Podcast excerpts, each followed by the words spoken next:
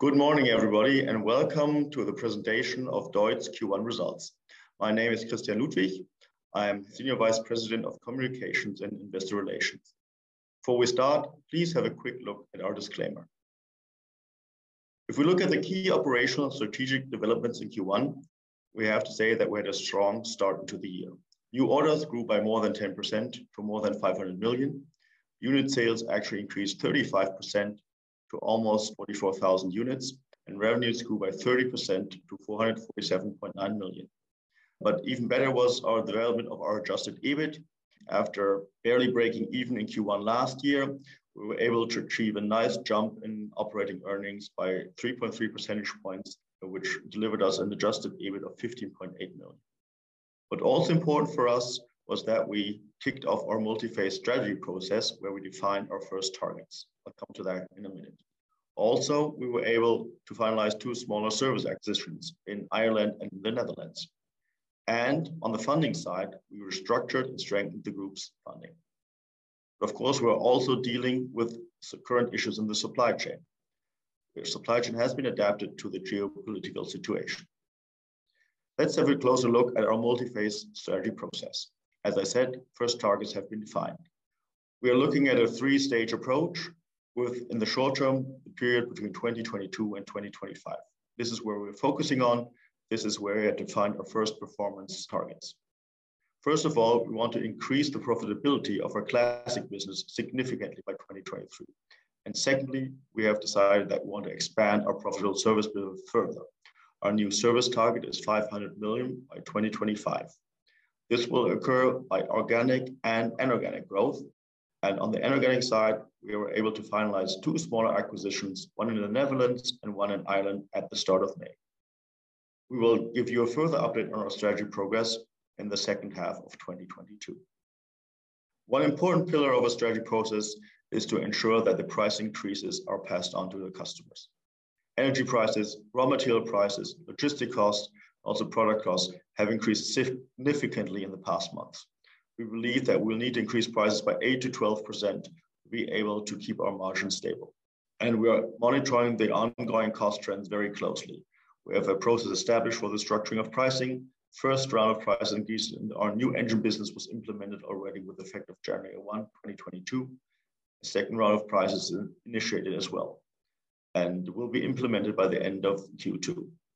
And we will closely monitor this going forward as we need to pass on these higher raw material costs to ensure that our profitability is safeguarded. Finally, on the strategic side, very important for us is the restructuring of funding. Before we renegotiated our funding, we had a 160 million syndicated loan with a duration until the end of June 2024. Also three bilateral credit lines of 25 million each.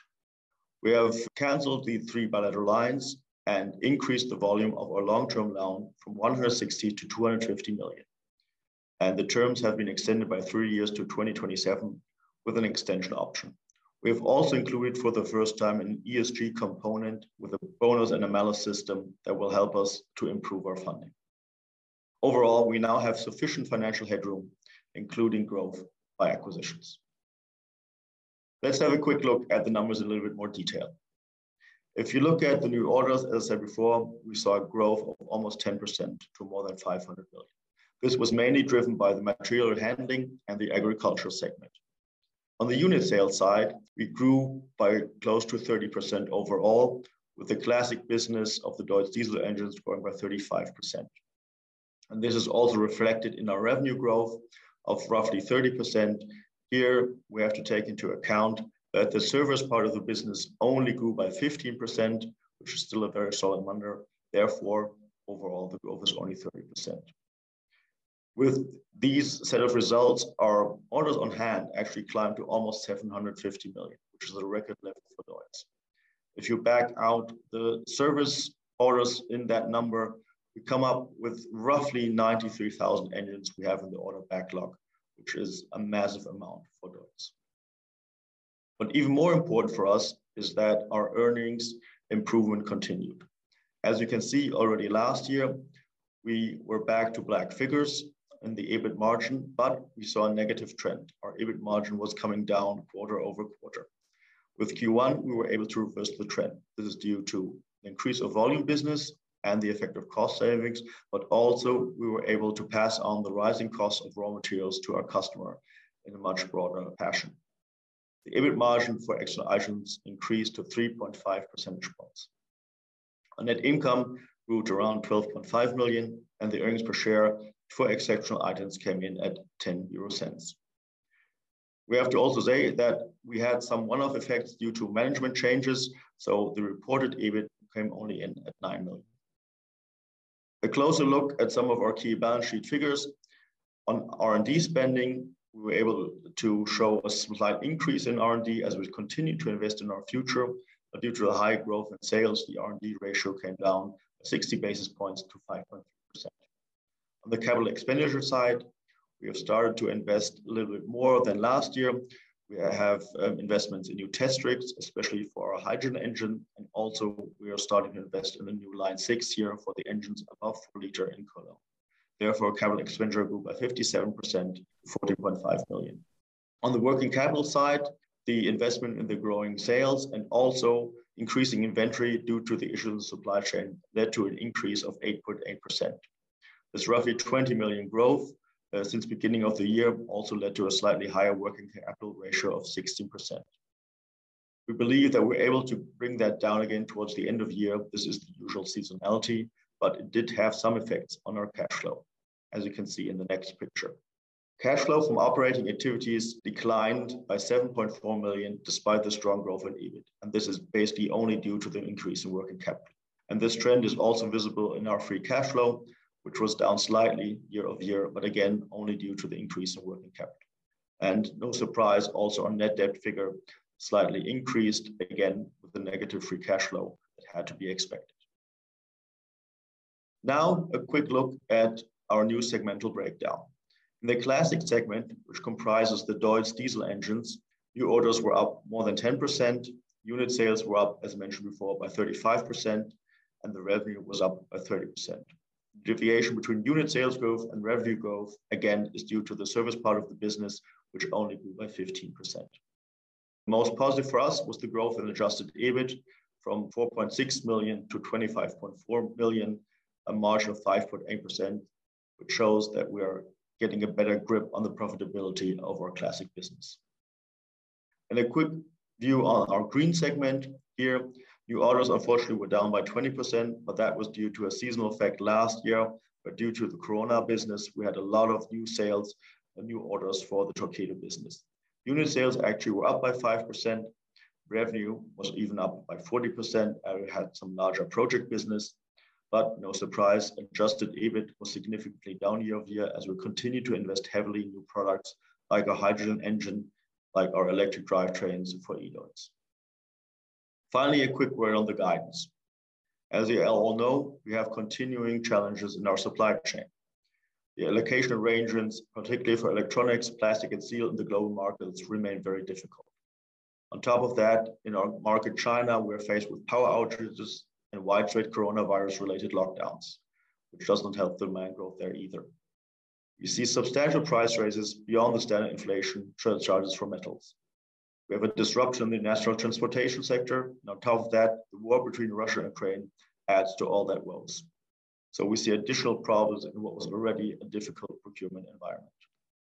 Therefore, our guidance for 2022 is still under review. Initially, we would have said we were going to sell between 165,000 and 180,000 DEUTZ engines. That would have related to a revenue between 1.7 to 1.85 billion and an EBIT margin before exceptional items between 3.5%-5.5 percentage points. With Q1, with 3.5%, we're actually at the low end of that corridor, which is good for a seasonal weaker quarter. Also, we are right where we wanted to be in our classic business. There, we were targeting 4.5 to 6.5% EBIT margin, and we were able to achieve 5.8% in Q1. But due to the challenging environment, we are not able to confirm this guidance. We see too many issues in the supply chain, increasing price for transportation, energy, and raw materials. We're not able to have the visibility to really confirm the guidance right now. We will keep you posted and hope to have an update for you available by Q2. With that, I'm at the end of my presentation. Thank you very much, Seat11a, for having us. And if you have any additional questions, please contact the DEUTZ IR department. Goodbye.